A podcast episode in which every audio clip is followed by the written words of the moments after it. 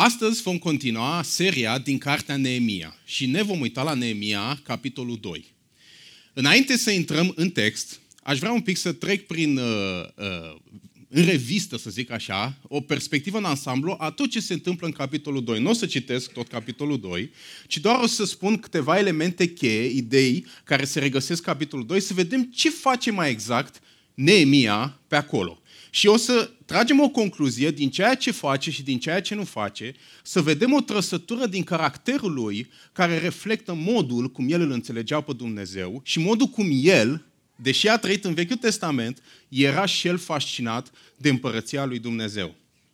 În primul rând, în capitolul 1, vă readuc aminte, Neemia află, de fapt întreabă despre starea Israelului și starea zidurilor din Israel. Află că sunt dărâmate, este afectat, este trist și se apucă și se roagă. Și timp de vreo șase luni, el se roagă lui Dumnezeu specific ca ceva să se întâmple și el se pune la dispoziția lui Dumnezeu. În capitolul 2, vedem cum Neemia, prima oară, discută cu împăratul despre Israel. Spune că el vine la împărat, el era paharnic cu împăratului, asta nu înseamnă că era ospătar, ci înseamnă că el era un fel de consilier al împăratului, îndeplinea o funcție foarte mare. Și vine înaintea împăratului și spune că eu niciodată n-am fost trist înaintea împăratului. Împăratul vede și zice, hei, ce e cu tine? Că tu de obicei nu ești trist. De obicei ești vesel aici. Tu de obicei vii cu entuziasm aici.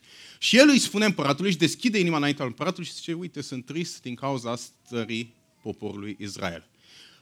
El capătă trecere înaintea împăratului și zice, bine, uite, te las să faci ceva.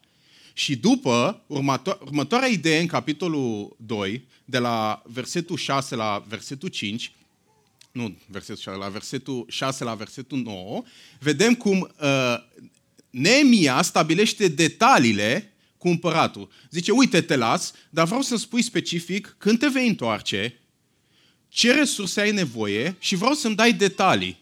Și vedem că Neemia nu este superficial în decizia și în planul lui în ceea ce privește zidirea din nou a lui Israel, adică a zidului lui Israel. Ci vedem că el îi stabilește o vreme, spune că am stabilit o vreme, adică un termen limită sau deadline, cum suntem noi astăzi, și îi, îi și cere resurse și spune, uite, aș vrea să-mi dai Uh, trecere ca să pot să mă duc la graniță, dacă se poate să-mi dai și resurse pentru că am nevoie. Vedem că Neemia nu a, a avut doar în minte, hei, aș vrea să fac ceva cu, cu Israel și aș vrea ca Dumnezeu să mă folosească, vedem noi cum o fi. Ci vedem că el clar avea minte detalii specifice, s-a gândit, a analizat, a fost profund în gândirea lui și în implicarea lui. Și împăratul este de acord. După ce Neemia ajunge în Ierusalim, călătorie cam de vreo 5 luni, el acolo se interesează de starea zilor. În ce sens? Spune că s-a trezit noaptea, n-a spus nimănui ce vrea să facă și s-a dus și a analizat tot ce se întâmplă acolo. Și spune acolo că s-a dus la diferite denumiri, poarta oilor, etc. Nu vă bag în detalii de acest gen, dar el s-a dus și a văzut Israelul și a vrut să intereseze. Ia mă să văd cât de gravă este treaba. Ia să văd care e problema mai exact, mai specific. Nu, nu a a mers doar pe baza a ceea ce a auzit. A, zidurile sunt praf, hai că văd eu ce fac. Ce a fost, n-a fost superficial, s-a interesat cu adevărat despre problemă și despre situație. Și după ce a, a mers vreo trei zile și s-a interesat, a tras el o concluzie în inima lui și abia după a chemat oamenii la acțiune. Și a spus celor mai mari, și a zis, uite ce Dumnezeu mi-a pus pe inimă, uite cum Dumnezeu mi-a dat trecere înaintea împăratului, uite ce am văzut, uite ce aș vrea să fac. Și abia atunci oamenii au spus, da, mergem și noi cu tine. Doar uitându-ne la acest capitol, ce concluzie am putea să tragem despre Neemia? Cu siguranță că putem să tragem multe concluzii. Dar aș vrea să vedem un tipar care se întâmplă în ceea ce a făcut Neemia, atât în relația lui cu împăratul, cât și în chemarea pe care Dumnezeu i-a dat-o. Și putem să tragem o concluzie care reflectă un, ca o trăsătură a caracterului lui, și anume că Neemia nu a fost superficial. Neemia nu a fost superficial în tot ce a făcut. El a făcut ce trebuie cu toată inima, a trăit înaintea lui mai mult decât să trăiască înaintea oamenilor și a fost cu toată, a fost dedicat și determinat și nu s-a lăsat oprit de obstacole. Vedem asta în modul, în tot ceea ce a făcut, nu doar în capitolul 2, ci și în capitolul 1 și și pe parcursul cărții Neemia. Și acesta este și titlul mesajului de astăzi, și anume opusul la superficial, la o trăire superficială, este o trăire profundă a omului fascinat de împărăție. Dacă ar fi să pleci cu ceva de astăzi, că din nefericire trăim într-o generație în care după vreo 10 minute unii se cam pierd și nu-i mai prinzi, de aceea vă zic de pe acum, de la început, dacă ar fi să pleci cu ceva astăzi, ar fi cu acest gând să nu trăiești superficial. Dacă sunteți de acord cu mine, ca și popor român, un lucru pe care ne caracterizează este superficialitatea. Nu așa spunem noi?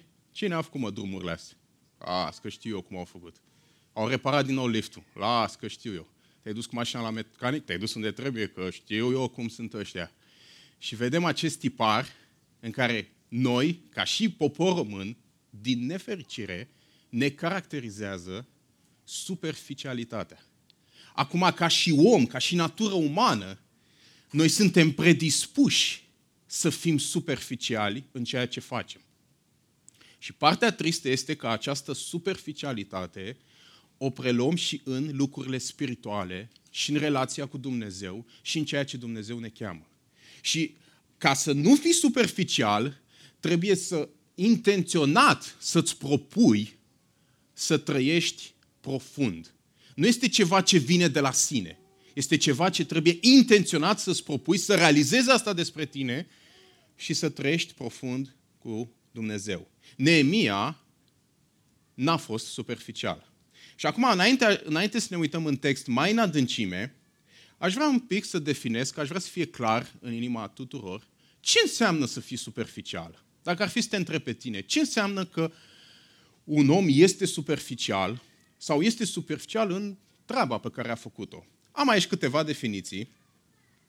Poate că rezonez cu ele, poate că nu, dar aș vrea să spun modul cum văd eu superficialitatea. Și ce înțeleg eu prin a fi superficial și în ceea ce faci, dar și ca și persoană. Un om superficial va oferi minimum de efort ca treaba să fie făcută.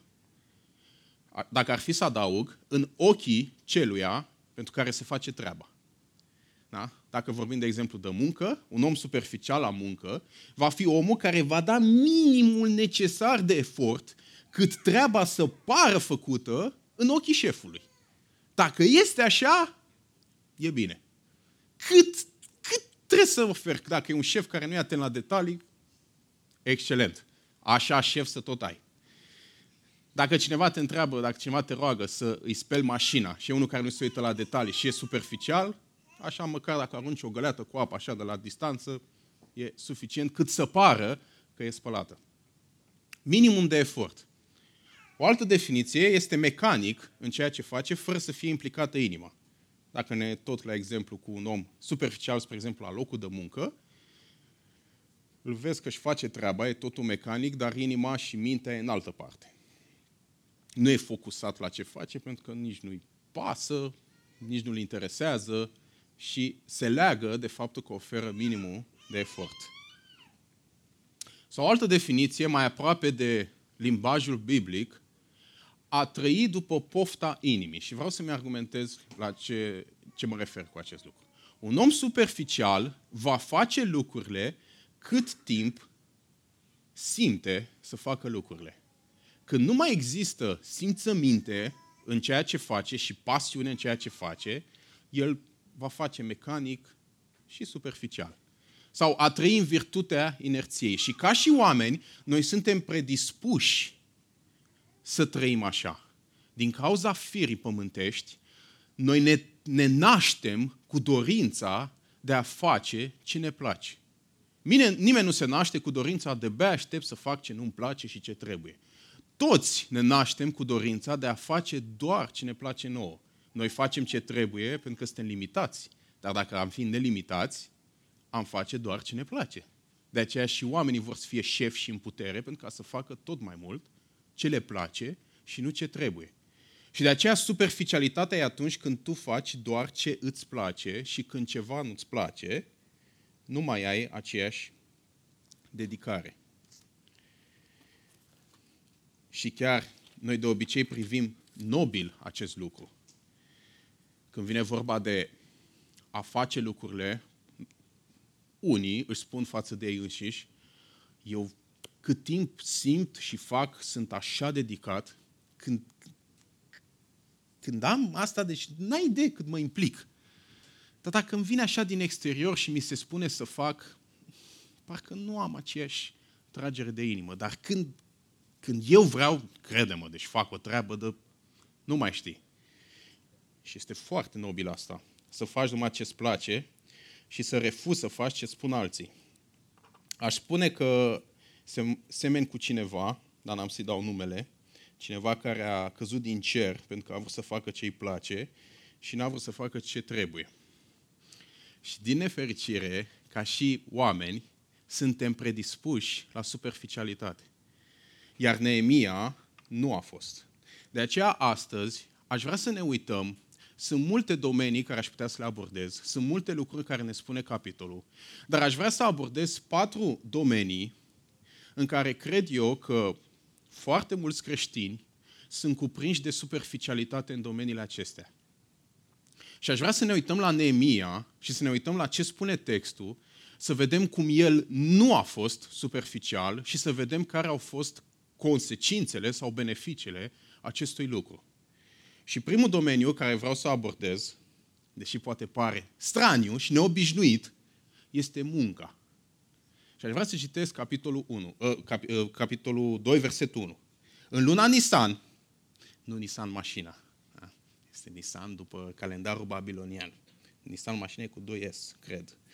Anul al 20-lea al împăratului Artaxerxes, pe când vinul era înaintea lui, am luat vinul și l-am dat împăratului niciodată nu fusesem trist înaintea lui. Uitați ce spune textul.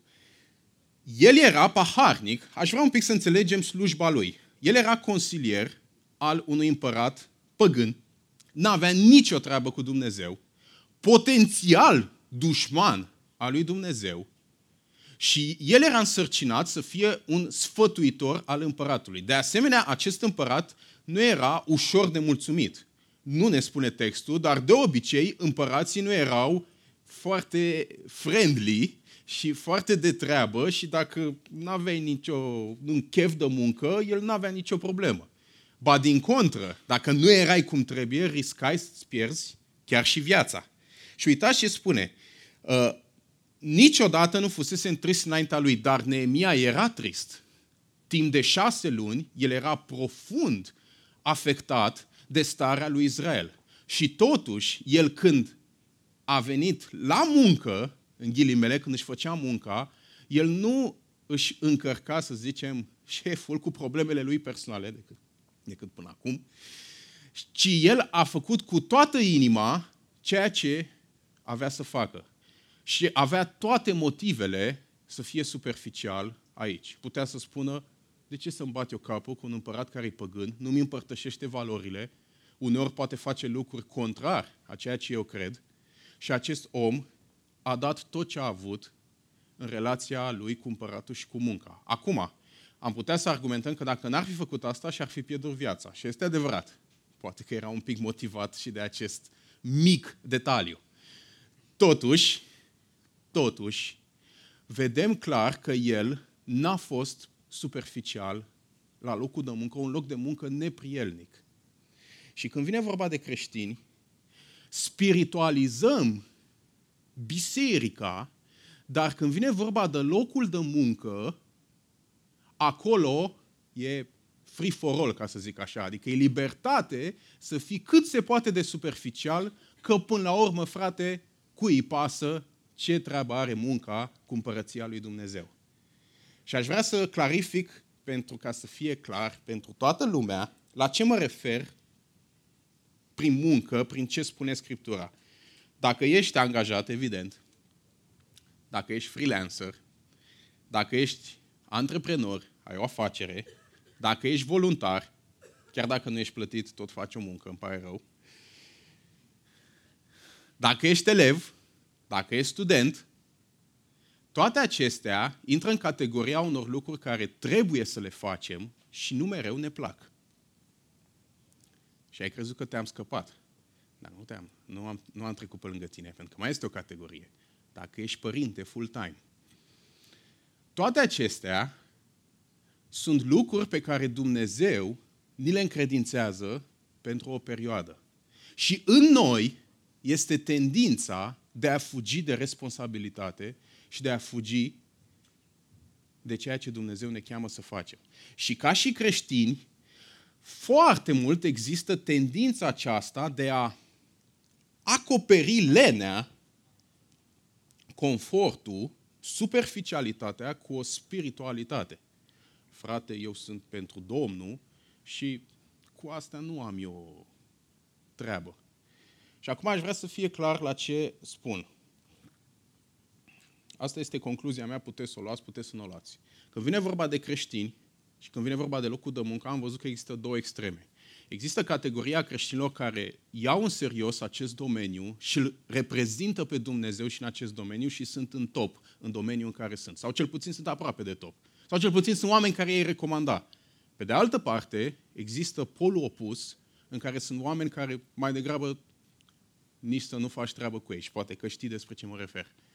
Pentru că atunci când vine, atunci când vorbim despre ideea de a fi fascinat de împărăția lui Dumnezeu, această fascinație de împărăția lui Dumnezeu, această pasiune spre împărăția lui Dumnezeu, se va reflecta în inima ta și în caracterul tău, care se va reflecta și la locul de muncă.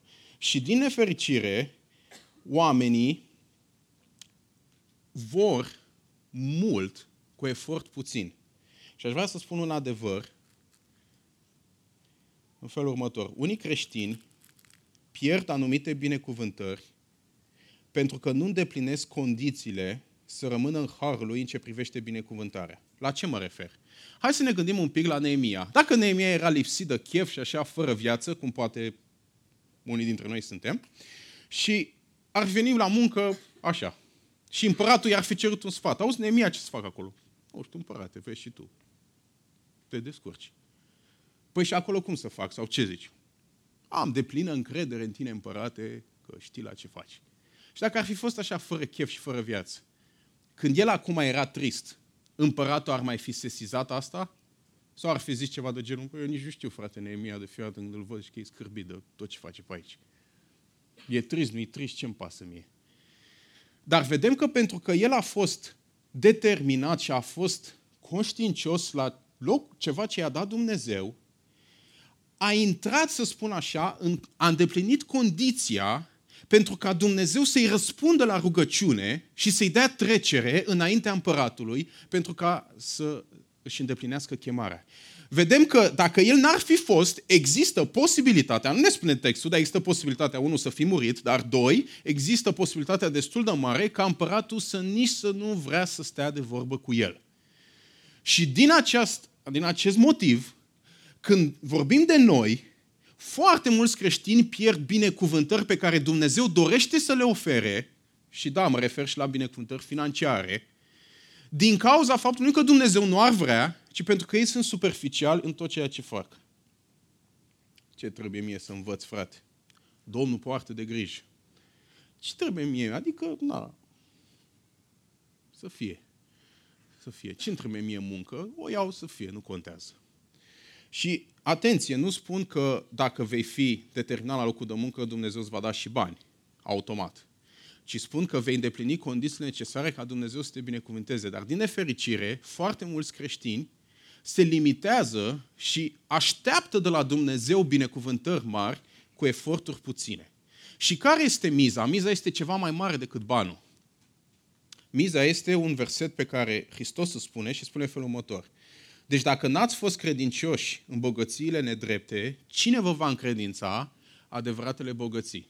Aici Iisus dă o pildă despre un om care făcea mișmașuri pe la muncă sau viclenii și Iisus trage concluzia și spune dacă tu ca și om în muncă, care nu e atât de importantă comparativ cu împărăția lui Dumnezeu, tu ești superficial și cui pas? Că faci doar cât te vede șeful sau faci cât, cât trebuie. Când vine vorba de împărăția lui Dumnezeu, de ce Dumnezeu ți-ar încredința și mi-ar încredința din harul lui și din revelația lui și din chemarea lui? Pentru că aceeași superficialitate se va reflecta și în lucrurile spirituale. Asta este miza. Miza care o vedem în viața și a lui Neemia. Pentru că dacă el n-ar fi fost dedicat, există posibilitatea destul de mare să nu se fi scris nici măcar cartea Neemia, pentru că să nu se fi întâmplat ceea ce Dumnezeu vrea să se întâmple. Dar miza este și mai mare și aici mă duc la punctul 2 și al doilea domeniu în care Neemia n-a fost superficial și a, a luat în serios și anume relația cu necreștinii, am denumit eu, pentru că împăratul era necreștin. Și de unde trag această concluzie? Hai să vedem ce zice versetul 2. Împăratul mi-a zis, pentru ce ai fața tristă? Totuși nu ești bolnav. Nu poate fi decât o întristare a inimii. Atunci m-a apucat o mare frică. Da, mare frică pentru că e posibil să mor. Dar vedem, dacă analizăm un pic dialogul pe care împăratul are cu Neemia, ce fel de dialog vi se pare? Pentru ce ai fața tristă? Tu nu ești bolnav, nu poate fi decât o întristare a inimii. Arată ca și cum îl cunoștea. Arată ca și cum eu te cunosc pe tine. Îți știu emoțiile, știu cum ești tu de obicei și nu ești tu, cum zicem noi, parcă nu ești tu.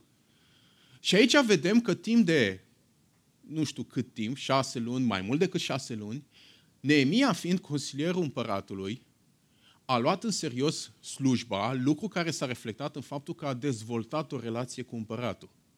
Deși împăratul era păgân, deși împăratul probabil că nu împărtășea valorile sale, lucrul acesta nu l-a împiedicat, ci a căutat, în limitele principiilor, a căutat să stabilească o relație cu împăratul, care vedem că a dat roade, pentru că împăratul a avut încredere în el. De unde știm că a avut încredere în el? Când i-a zis de Emia că i-am hotărât o vreme, dacă împăratul nu avea încredere în el, i-ar fi zis, de unde știu eu că tu nu pleci și nu te mai întorci? Dar pentru că a știut că este un om de încredere, a dezvoltat acea relație, a fost un factor în care împăratul i-a dat trecere. Da, Dumnezeu a dat trecere. Dar toate aceste lucruri au mers împreună pentru că Neemia a fost disponibil și a investit în relația cu necreștinii, dacă ar fi să numim așa, în caz de față împăratul. Și vedem tiparul acesta nu doar în Nemia. În tot Vechiul Testament, când vedem oameni și lideri în poziții cheie, vedem pentru că ei au fost dedicați împărăției lui Dumnezeu și voii lui Dumnezeu și au, au avut o relație sănătoasă și au dezvoltat relație cu mai mari, vedem că și împărații la rândul lor fie s-au întors la Dumnezeu, dar fie au fost profund afectați și au văzut revelația lui Dumnezeu. Ne aducem aminte de Daniel, care vedem cum împăratul a zis, deci Dumnezeul lui Daniel, toată lumea se închine înaintea lui. Vedem cum relația pe care a avut-o cu un om care n-a cunoscut pe Dumnezeu a dat roade într-un final. Și ca și creștini, ca și oameni, aș vrea să spun un lucru, poate rezonez cu ce spun acum, dar ca și biserică, Dumnezeu ne-a oferit acest loc nu doar pentru noi, ci a oferit acest loc pentru ca oameni care nu cunosc pe Dumnezeu să poată să cunoască pe Dumnezeu și prin intermediul nostru.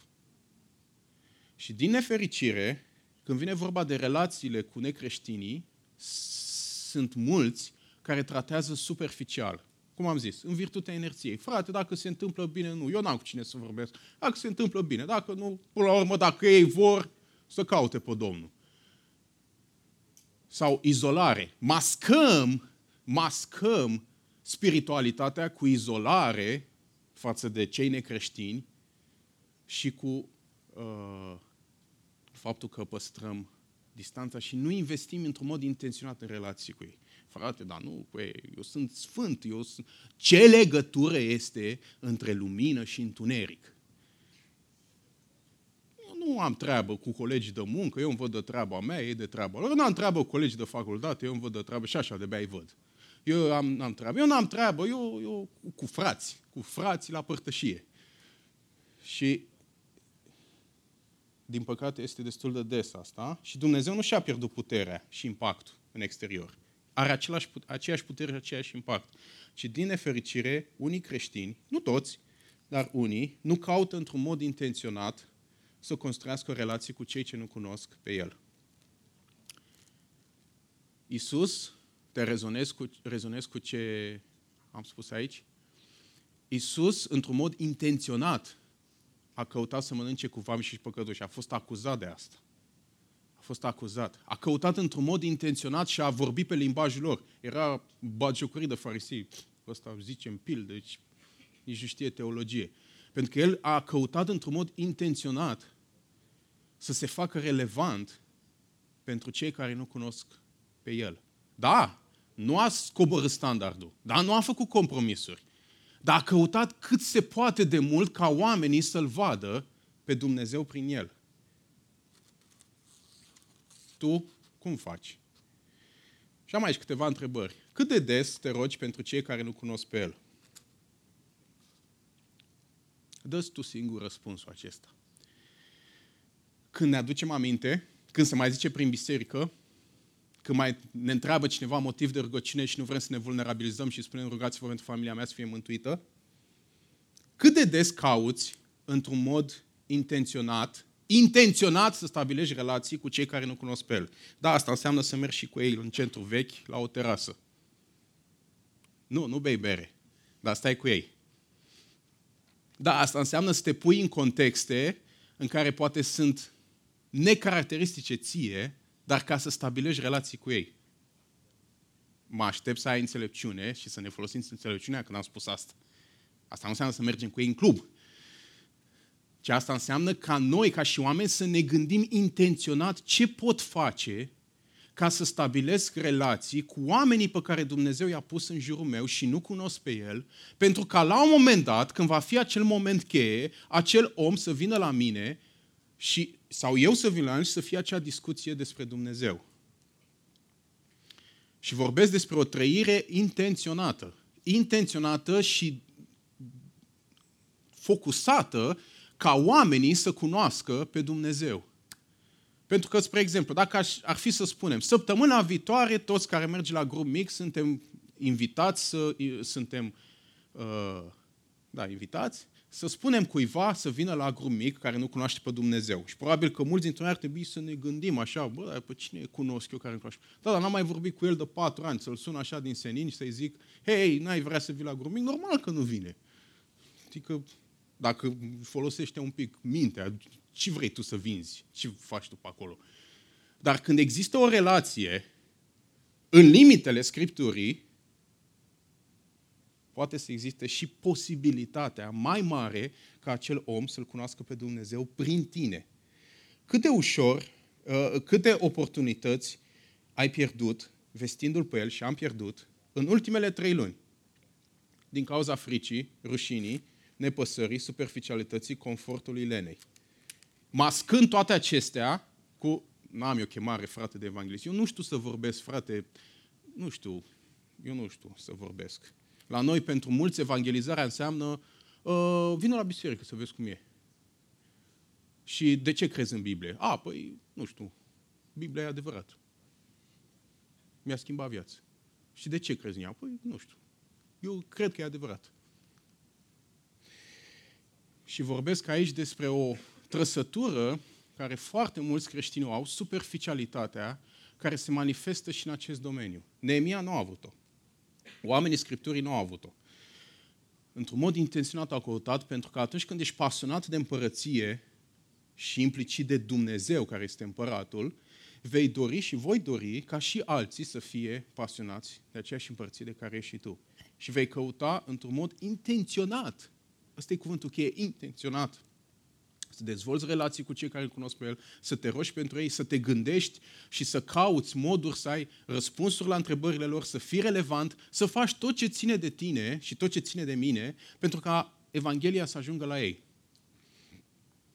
Și nu vă spun unul ca unul care fac asta mereu. Chiar când îmi pregăteam mesajul, mulți știți asta, m-a mustrat Dumnezeu pentru că am avut o experiență în care au intrat din greșeală două persoane în biserică și uh, căutau o sală de fitness și eu eram acolo și le-am zis, cred că e pe acolo, nu știu, și după au, au dat să plece și mi-am adus aminte de ceea ce Dumnezeu mi-a vorbit mie și uh, dacă nu ar fi fost asta, probabil aș fi lăsat să plece, dar cumva în acel moment mă bucur că Dumnezeu mi-a vorbit pentru că m-a, m-a, m-a influențat să le spun.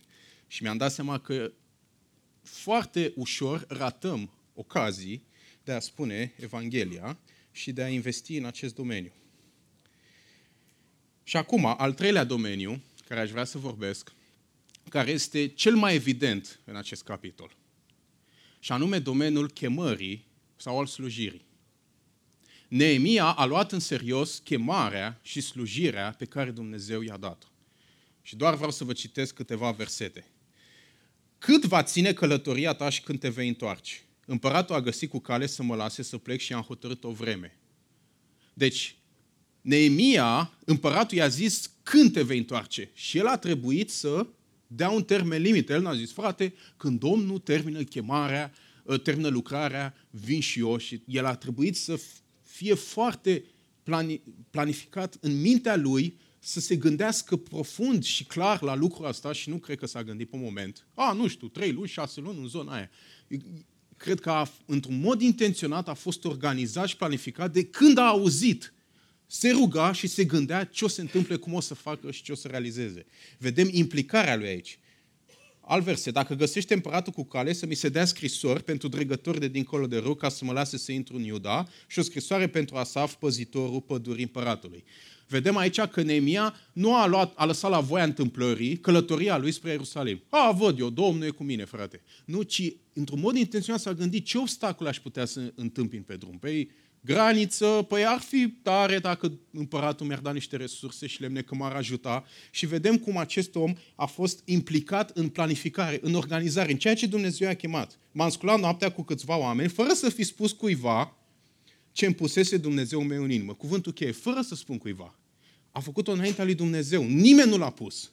Nu a fost unul mai mare, un păstor, da, care a zis, auzi mă, dar mai interesează-te și tu despre asta. Ci a, fără să fi spus cuiva, s-a trezit noaptea și a făcut o analiză a situației. Și uitați, un verset interesant. Nu era cu mine nicio altă vită afară de vita pe care călăream. Și la un moment dat spune că am trecut pe la poarta izvorului, pe la iazul împăratului și nu era loc pe unde să treacă vita, că era sub mine. Deci la un moment dat animalul nu mai avea loc și nu a lăsat asta să-l împiedice, ci a continuat. A continuat și a avut să se intereseze. Vreau să văd exact problema specifică, unde trebuie intervenit, ce pot eu să fac în raport cu ceea ce Dumnezeu m-a chemat. Dregătorii nu știau unde făceam, unde fusesem și ce făceam și spune că n-a zis nimănui ce a făcut. Vedem o implicare și o dedicare în ceea ce privește domeniul slujirii. Și aș vrea să te întreb și pe tine. Tu cum ești în acest domeniu? În chemarea pe care Dumnezeu ți-a dat-o. Trebuie să fii împins de la spate ca să slujești lui Dumnezeu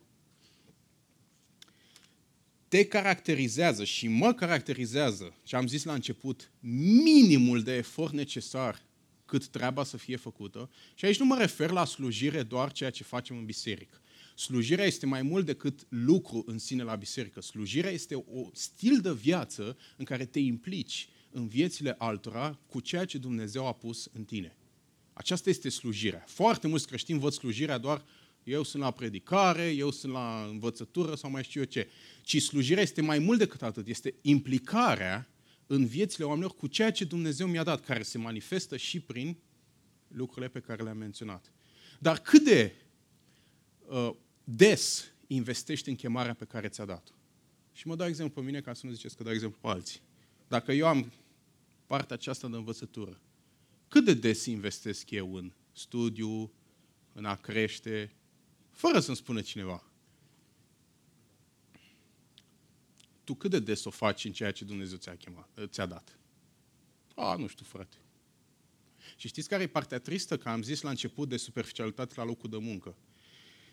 Există situația când foarte mulți creștini sunt dedicați la locul de muncă, dar când vine vorba de lucrurile spirituale, frate, cum dă Domnul?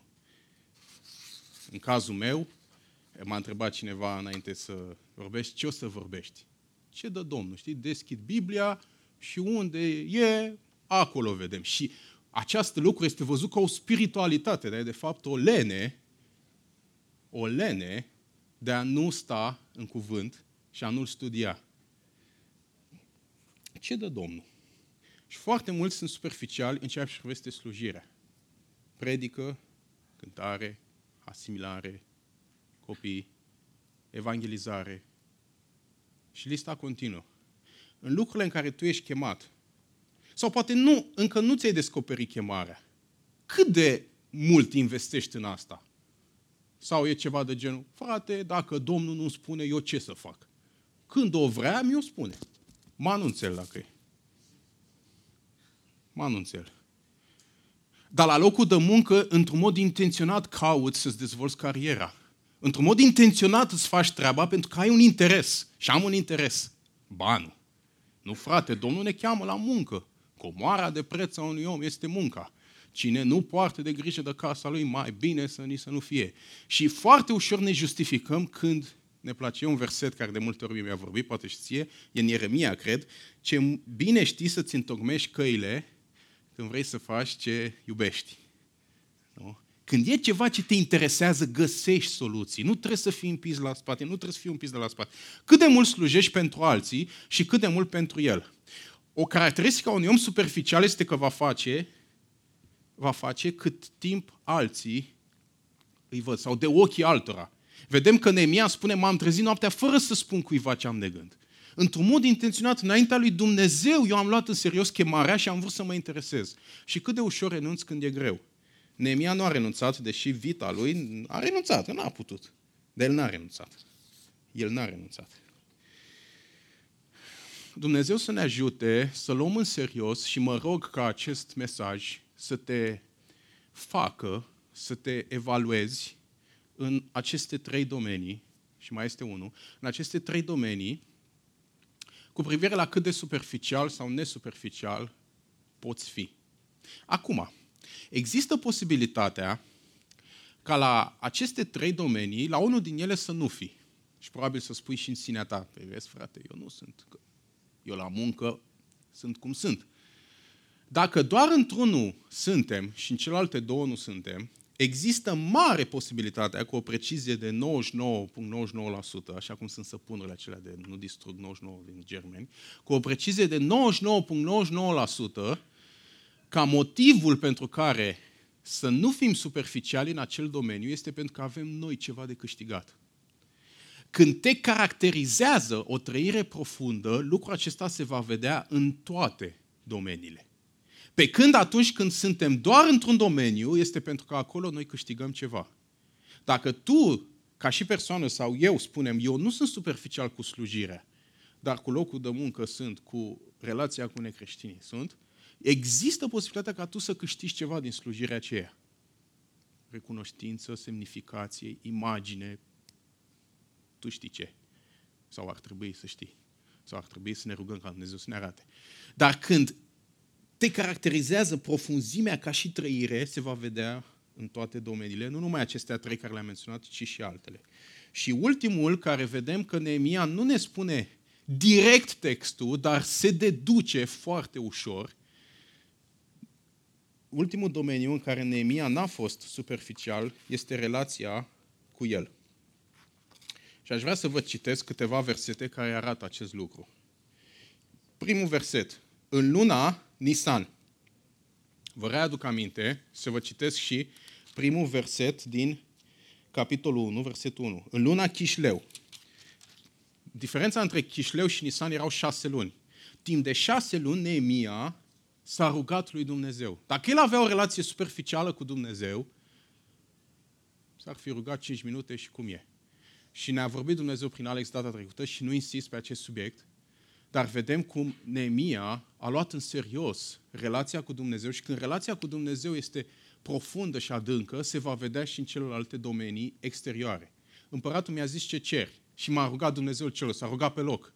Da? Vedem cum Neemia l-a recunoscut pe Dumnezeu în acel context. Mâna cea bună a Dumnezeului meu era peste mine. El n-a zis, bă, pentru că eu am fost mă dedicat la muncă și pentru că eu am stabilit relație cu el, am știut eu, mă, cum să-i zic, mă, când era mai sensibil și era un pic pilit așa, s-a deschis înaintea mea.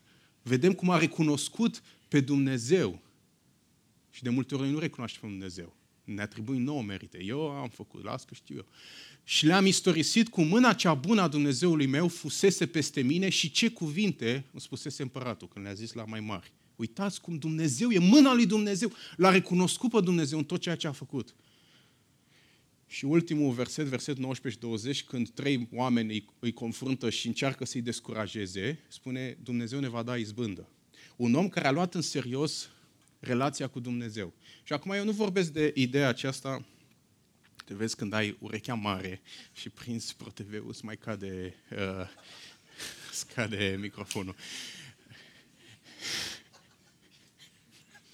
Când, uh, și vedem că Neemia a avut o relație profundă cu Dumnezeu.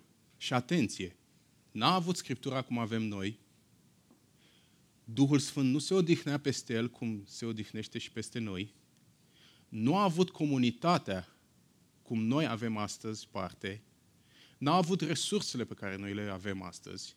Și totuși a fost într-un context nefavorabil, totuși el a luat în serios relația cu Dumnezeu. Și de aici cred că pleacă ideea aceasta de superficialitate. Când ești superficial cu Dumnezeu, se va vedea și în celelalte domenii. Și de aceea aș vrea să îți pun o ultimă întrebare. Nu e vorba dacă te rogi sau nu te rogi, citești cuvântul sau nu citești cuvântul, slujești sau nu slujești, te lupți cu păcatul sau nu, ci cât de profund ești în domeniile acestea. Când crești în relația cu Dumnezeu, în profunzimea relației cu Dumnezeu, va crește și calitatea acestor lucruri. Vedem cum Neemia s-a rugat specific, s-a rugat concret, a adus în rugăciune promisiuni de a lui Dumnezeu din Biblie.